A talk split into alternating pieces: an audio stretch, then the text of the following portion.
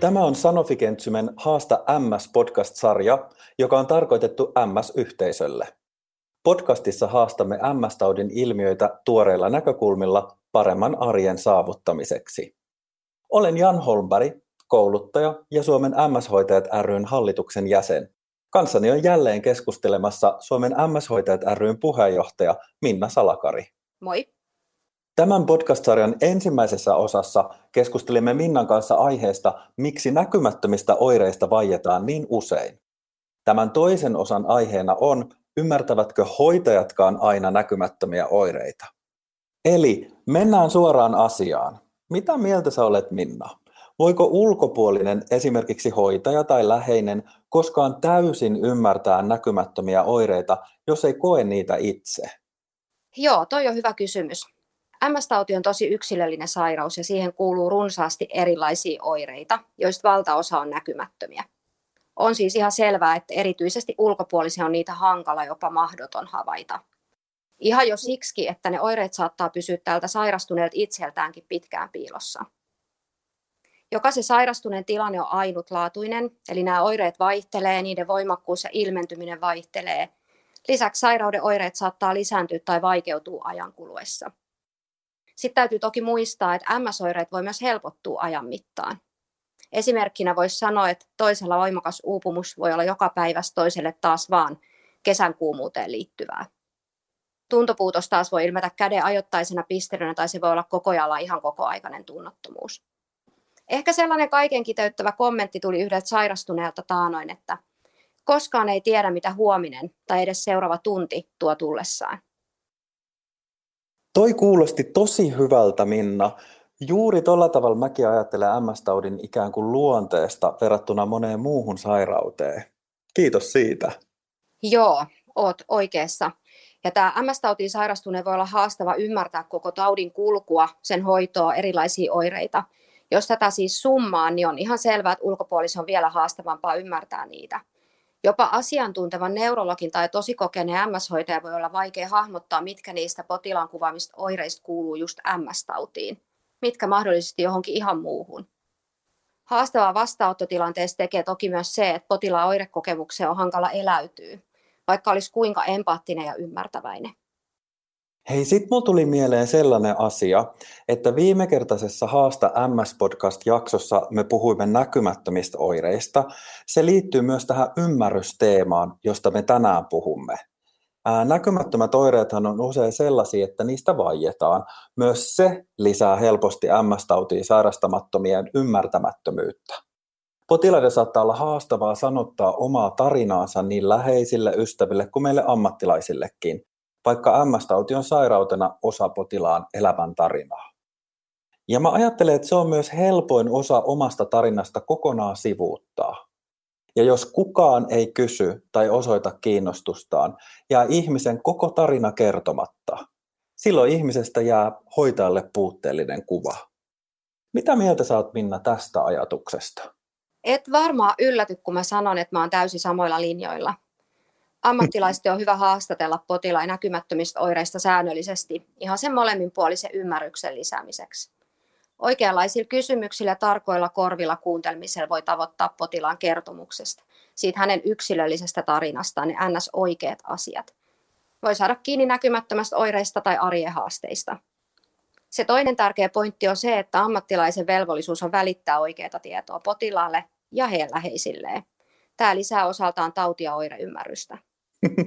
No en kyllä yllättynyt, että me ollaan tästäkin samaa mieltä. Mutta hei, mä vähän jatkaisin vielä tuosta ajatuksesta, että MS-tauti on osa potilaan elämäntarinaa. Siis sellainen osa, jota voi olla hankala kertoa edes läheisille. Miten mielestäsi hoitaja voi osoittaa kiinnostuksensa potilaan tarinaa kohtaan?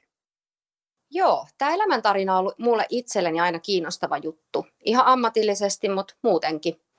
Eli elämäntarina on erityisen erinomainen ja kiehtova lähtökohta ymmärtää erilaisia kokemuksia, tottumuksia ja käytöstä. Oikeastaan ihan mitä tahansa.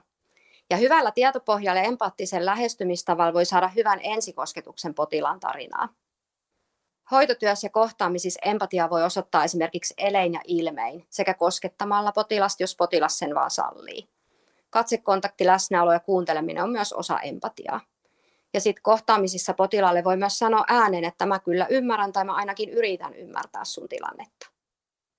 Mm, niin mäkin ajattelen, että meidän täytyy koittaa ymmärtää niin paljon kuin me ymmärretään, ja toisaalta mä ajattelen, että sitä ei voi ymmärtää, mitä ei ymmärrä. Mutta varmasti myöskin rauhallinen vastaanottotilanne, kahdenkeskisyys ja vastavuoroisuus usein kertoo empaattisesta vuorovaikutuksesta. Se, että hoitaja kuuntelee ja kuulee potilasta sekä esittää tarvittaessa lisäkysymyksiä, on aidosti läsnä, eikä vaan esimerkiksi hautautuneena vaikkapa sen tietokoneen taakse vastaanotolle. Se mun mielestä osoittaa kiinnostusta. Joo, just näin. Ja kun on saatu luotua vuorovaikutuksellinen tilanne, niin pitää huolehtia myös, että potilas saa tarvitsemansa tietoa, niin kuin äsken tuolla jo mainitsinkin. Itse olen aikanaan hoitotyössä ja nykyään kouluttajana opettajana huomannut, että kaikenlainen tieto kannattaa aina antaa sekä suullisesti että kirjallisesti, monikanavaisesti. MS-tautiin sairastava ja hänen läheisensä voi hyötyä lisäksi siitä, että kirjallista materiaalia käydään vastaanotolla yhteisesti läpi. Ja MS-hoitotyössä hoitajalla on oltava ainakin ihan perustiedot sairaudesta, sen oireista ja hoidosta. Lisäksi tietenkin valmius konsultoida kokeneempia kollegoita tai erityistyöntekijöitä. Joo, on kyllä totta, että potilaan tilanteen ymmärtäminen helpottuu, kun hoitajalla on oikeaa tietoa sekä sairaudesta että potilaan arkisesta tilanteesta.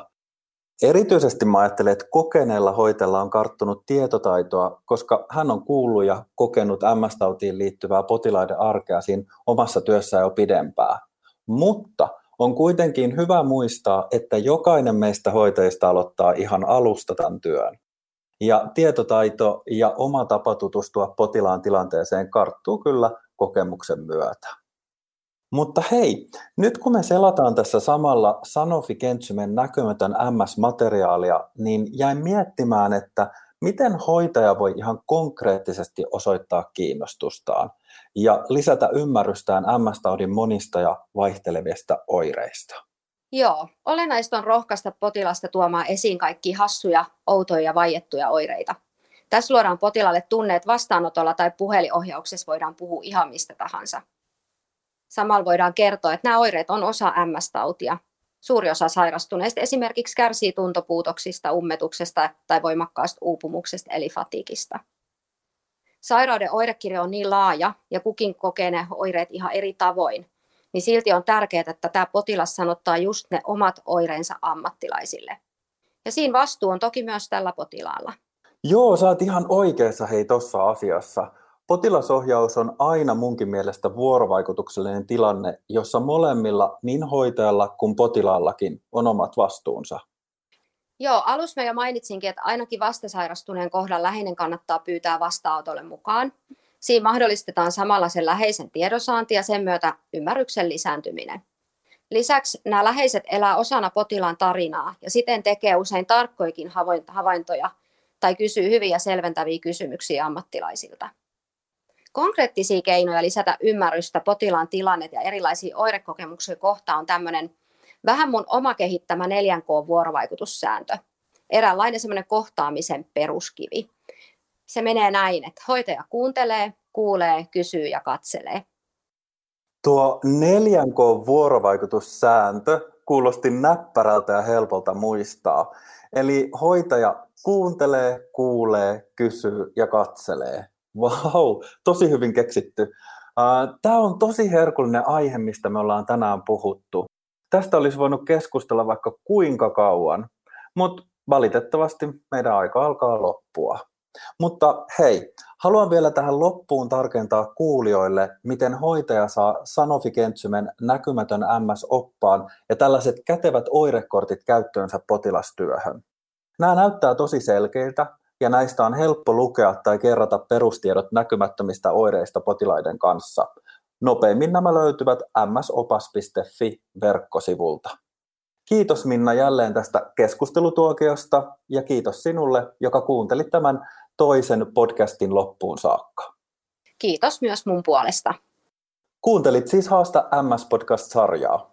Sarjan seuraavassa osassa pohdimme Minnan kanssa vinkkejä MS-taudin näkymättömien oireiden hallintaan. Pysy kuulolla.